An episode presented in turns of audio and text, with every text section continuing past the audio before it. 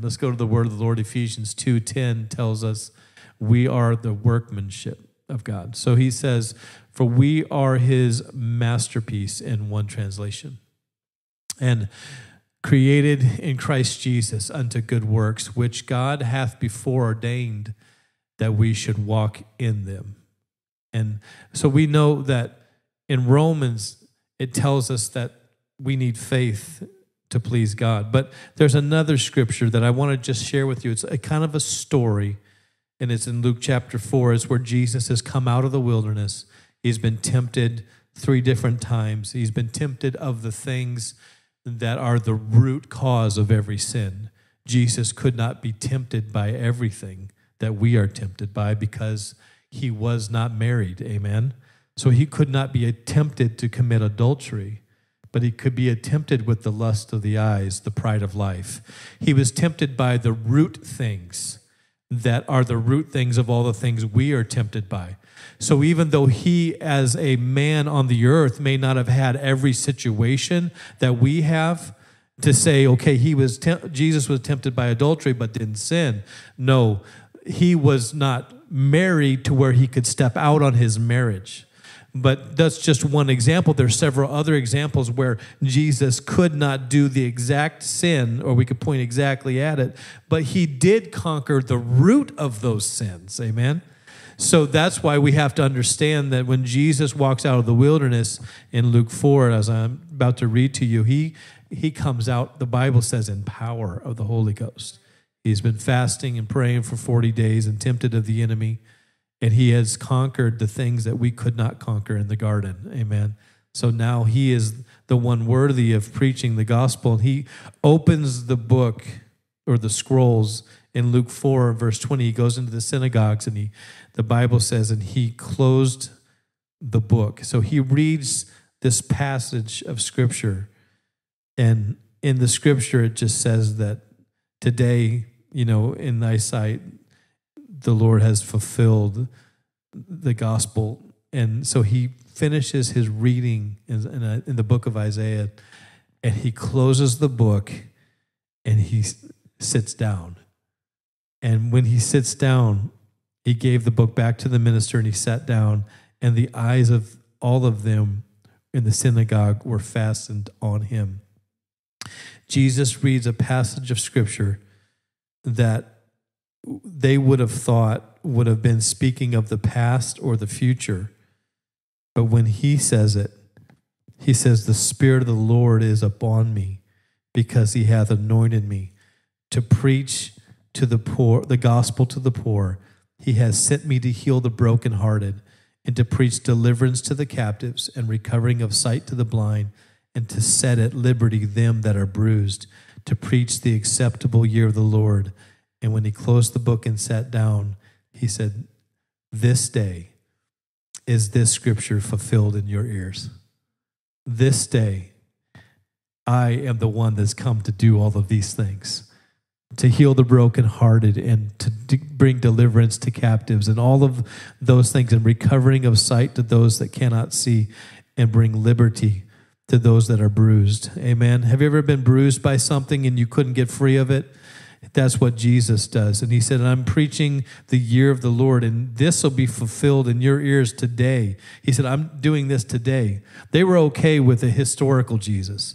And many people are okay with it apocalypse Jesus, the Jesus that's coming. But not too many people wants Jesus to sh- to show up in their day and change them right now. And tomorrow is never going to come. So I'm preaching to you about today. Today, he's making a difference. Today, there is a miracle framework in this room, and we can be a masterpiece in God's hands if we let him touch us. And so, as I finish reading here, verse 22, it said, All bear him witness and wondered at the gracious words which proceeded out of his mouth. And they said, Is this not Joseph's son? Isn't he's in Nazareth where he grew up? And they're like, We know this boy. This is not one sent to preach to the brokenhearted and set captive. This is Joseph's boy. And so they framed him in in their minds and did not let him work miracles in Nazareth like in Capernaum. because of their framework. And I want to talk to you for a little while about a miracle framework. Amen. As we finish up this series on missing masterpieces, I pray today that God helps us to open our heart and minds to something bigger. Jesus, we love you. We thank you for your word. We're asking you to touch us to understand how you move in our midst. In Jesus' name. Everybody said, Amen. You may be seated. We are the masterpieces of God. And I want you to understand that we get our worth from Him. That's what this whole series was about.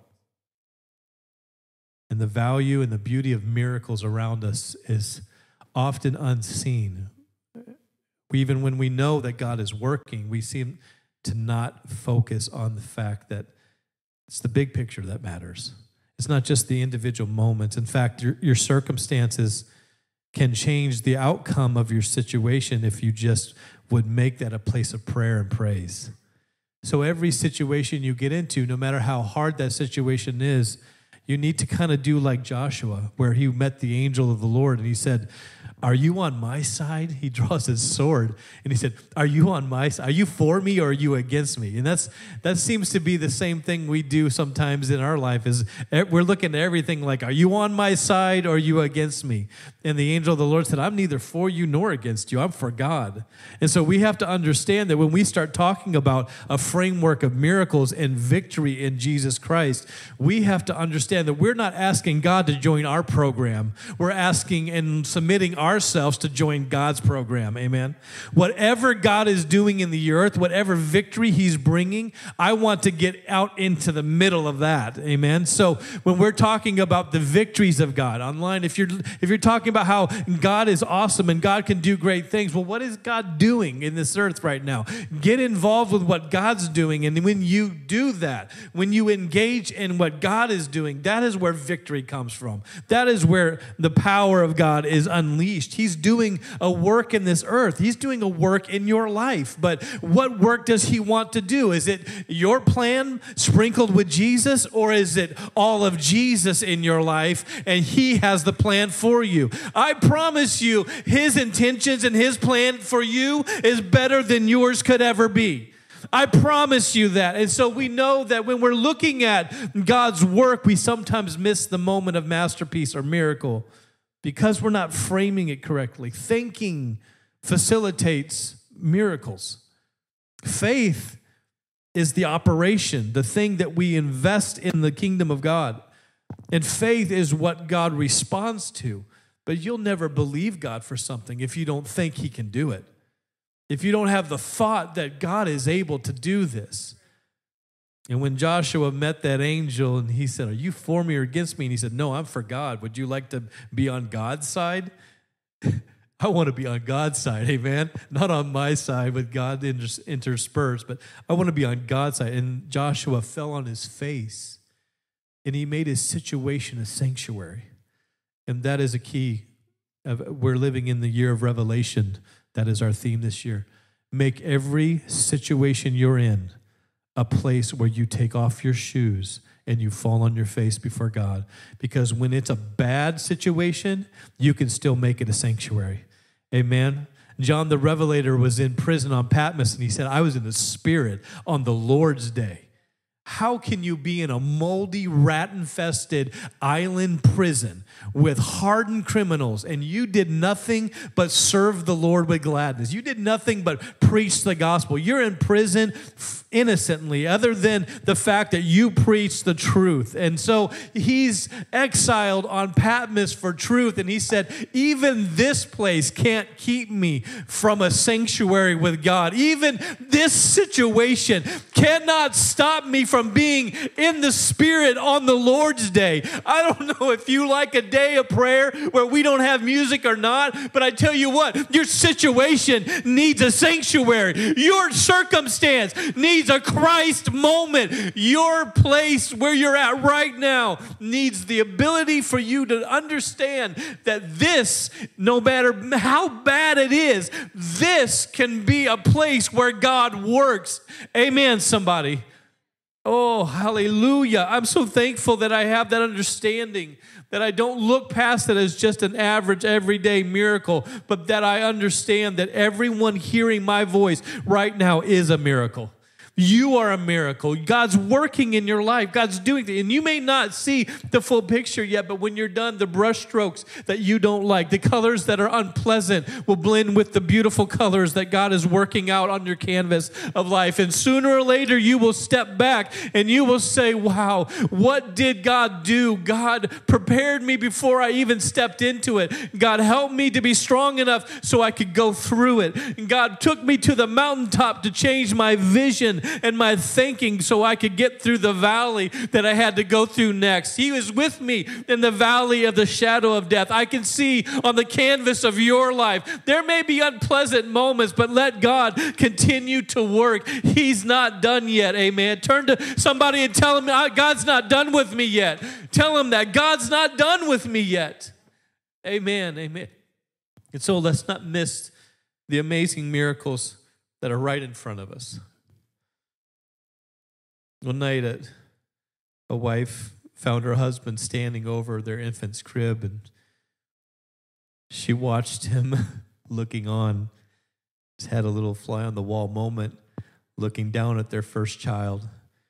She saw his face with amazement, skepticism, all these different emotions, enchantment as she as he's looking as his, at his first child.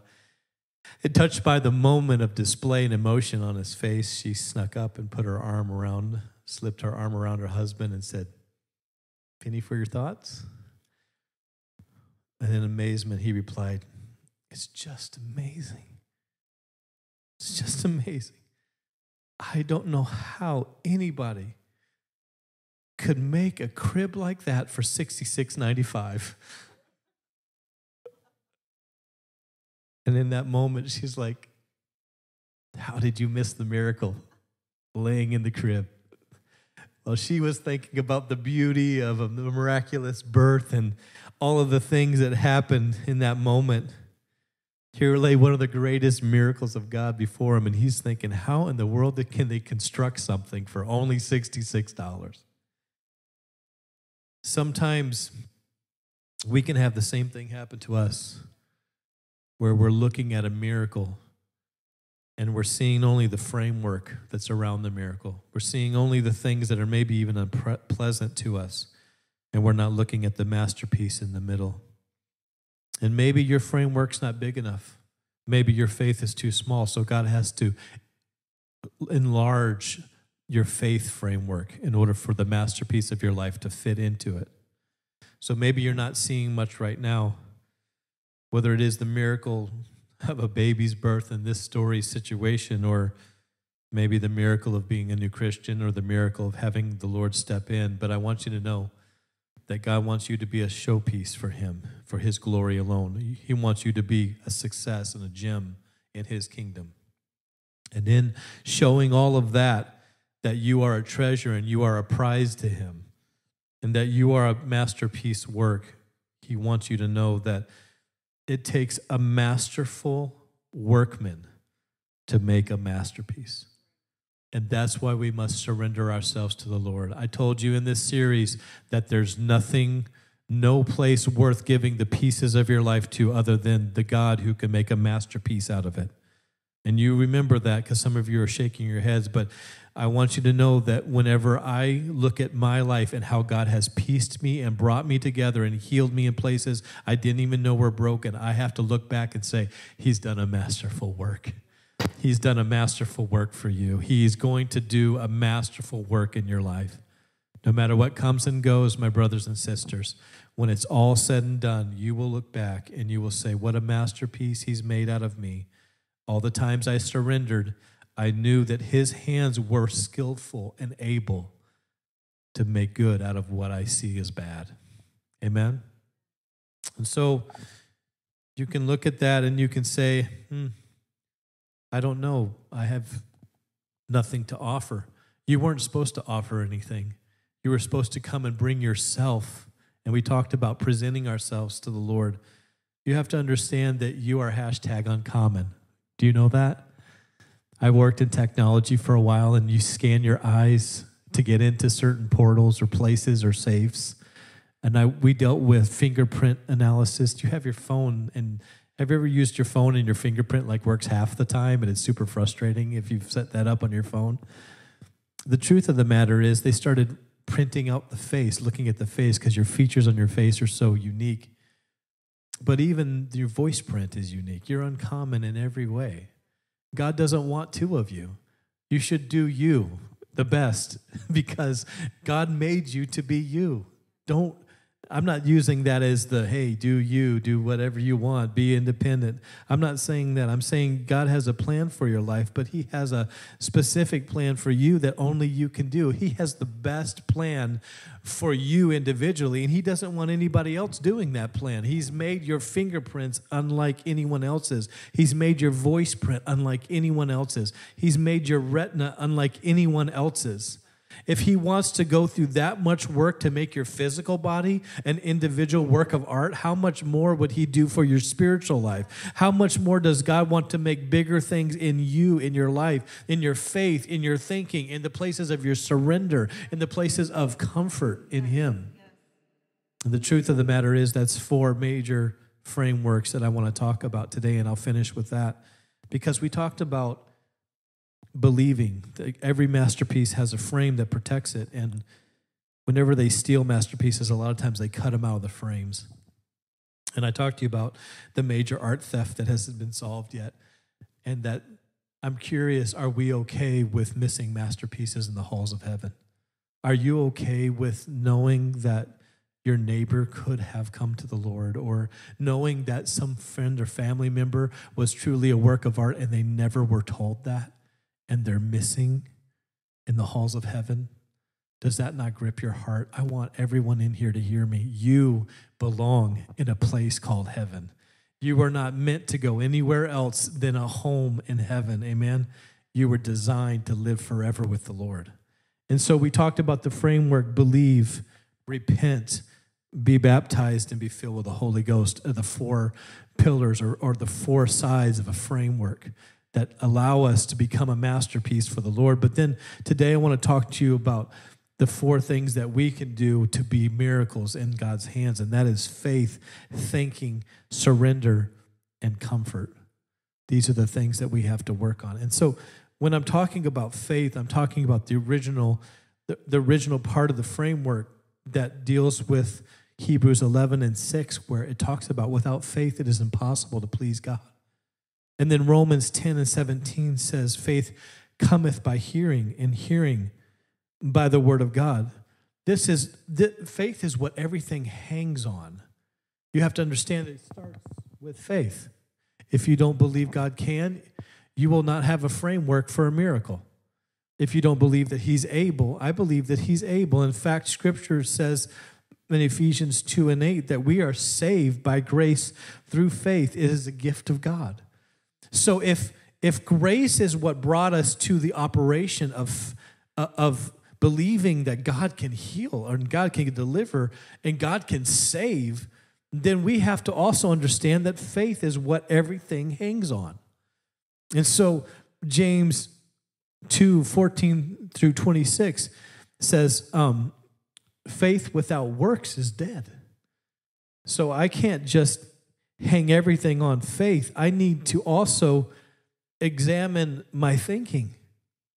Examine how I'm thinking because thinking is what gives us the ability to release to God the beautiful things that He wants to do. If we go to Ephesians 3, verse 20, it says that God is able to do exceeding abundant above all we ask or even think. Now unto him, this is actually the word of God in King James Version.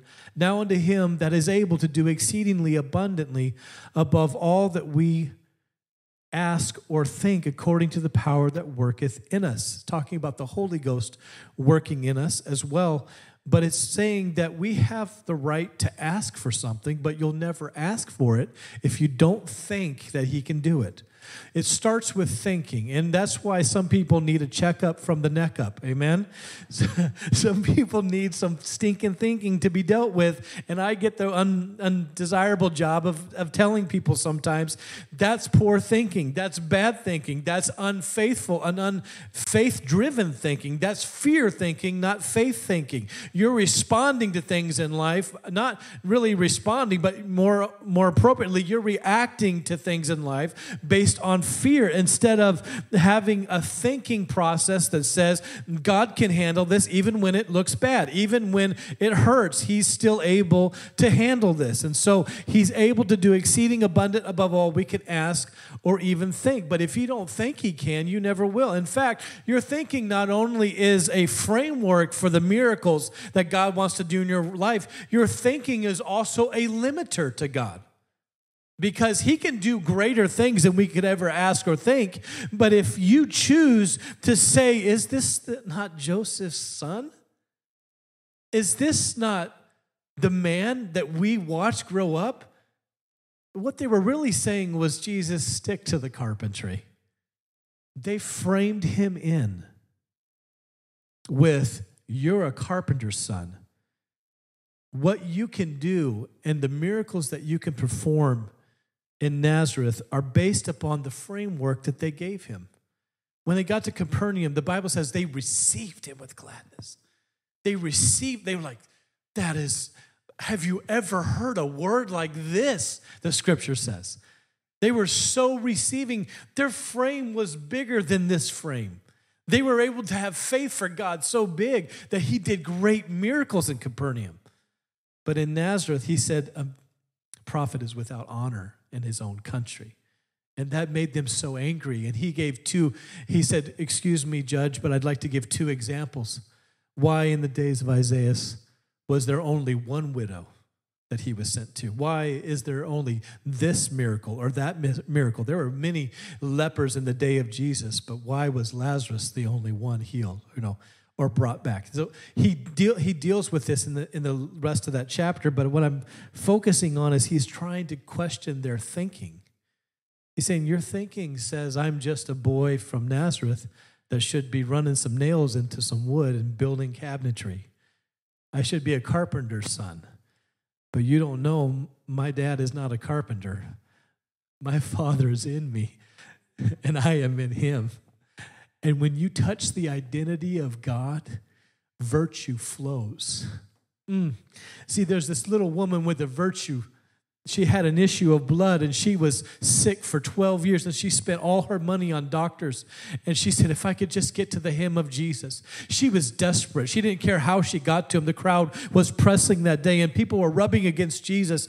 And then Jesus stopped and said, someone has touched me. Why? Because they weren't just rubbing up against Jesus. She crawled through the crowd and she touched the hem of his Jewish garment, which was his identity. When you touch the, oh my goodness, I want to preach today. When you touch the identity of God, when you begin to preach about hero Israel, the Lord our God is one Lord, and there is one faith and one baptism and one Lord and one God above all, and there is no God beside me. If you look to the left, left or the right, you will not find another God. There is only Jesus, and his name is lifted up, and he is the revealed Son of God. He is the flesh of Almighty God. When God needed a body to sacrifice on a cross, he said, I'll create one for myself through the womb of a woman. I'll bring forth a son through a virgin, and that body shall have not the sin lineage of man, but he shall have the divinity lineage of God Almighty and I'll put him on a cross and he died for you so that your thinking could be expanded if he'll go to a cross for me, if he'll do all of that, if God will birth a son without a man on the earth so that that body can be perfect sacrifice. How much more will he do if I bring him my physical need? How much more will he do if I bring him my family needs? Expanding the cross expands your thinking. Identity, knowledge expands your thinking. And she she said, if I could only get to, if I could only but touch the hem of his garment. The hem of his garment represented his identity. And so, whenever you start thinking about the miracles that God wants to do in your life, start thinking of how vast our God is, how big he is, how powerful he is, how auspicious he is. Amen? Make sure that your faith is working, but make sure that your thinking is not limiting. And then we also have be baptized in Jesus' name, where we surrender our past. We surrender what we cannot change. We lay down what we cannot affect. We lay it down. We say, Lord, I cannot change this, but I surrender it to you. Amen. And so, surrender is the next part of the framework of a miracle. And surrender tells us that if we find our lives, we will lose it. But if we lose our lives for his sake, Matthew 10, that we will truly find it. So the miracle that we're looking for has faith. Excuse me. It has faith, it has thinking, and then we get to surrender in Matthew 10 and 39. And we're like, Lord, there are some things that are really hard for me to lay down. Anybody been there? You're, it's just so hard. I, I think I can fix it. I think I can take care of it. I'm good, Lord. I got this. I just, you know, need to work a little harder, put in a little extra time, talk to that person, have that relationship repair. Let's go get a coffee, something. I can fix this.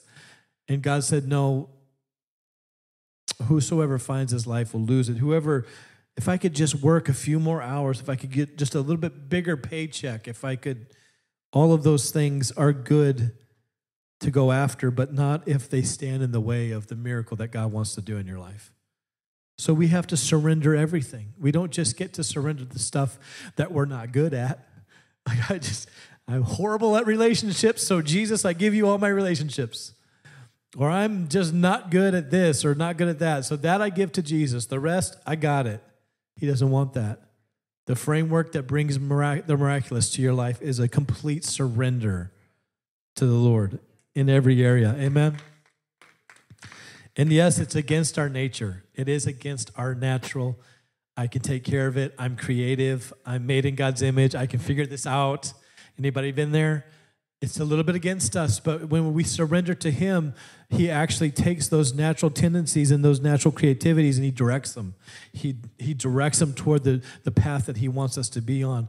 The Bible says, Who, Whosoever finds his life will lose it, and whosoever loses their life for my sake will find it. Another translation says, if you cling to your life, you will lose it, but if you give up your life for me, you will find it.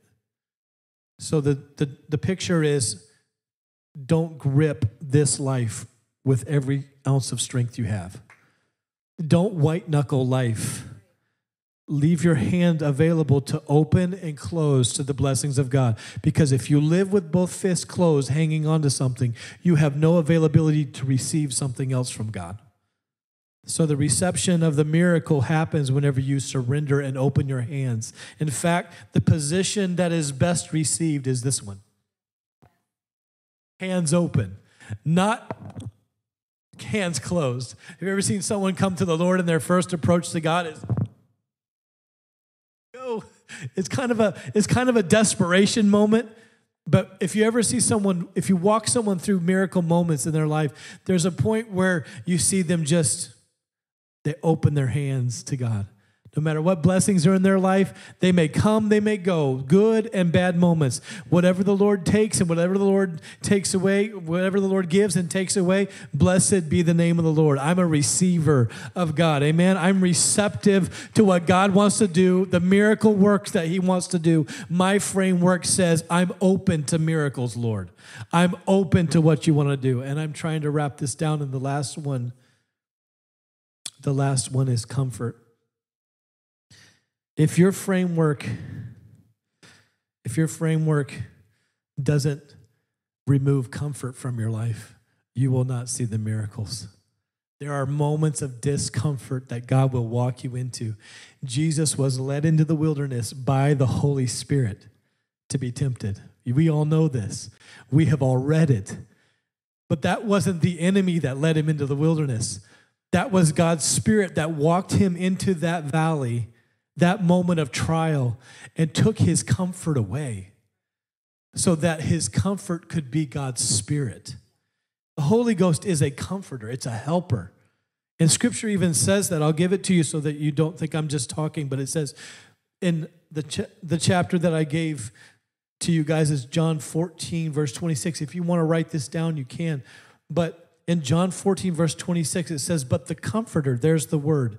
We replace our comfort for the Holy Spirit, which is the comforter in moments that He leads us through difficult moments or trials, which is the Holy Ghost, whom the Father will send in my name. He shall teach you all things. Who's doing the teaching? The Holy Spirit's doing the teaching. In other words, you will be taught what God wants to do by the Holy Spirit and comforted.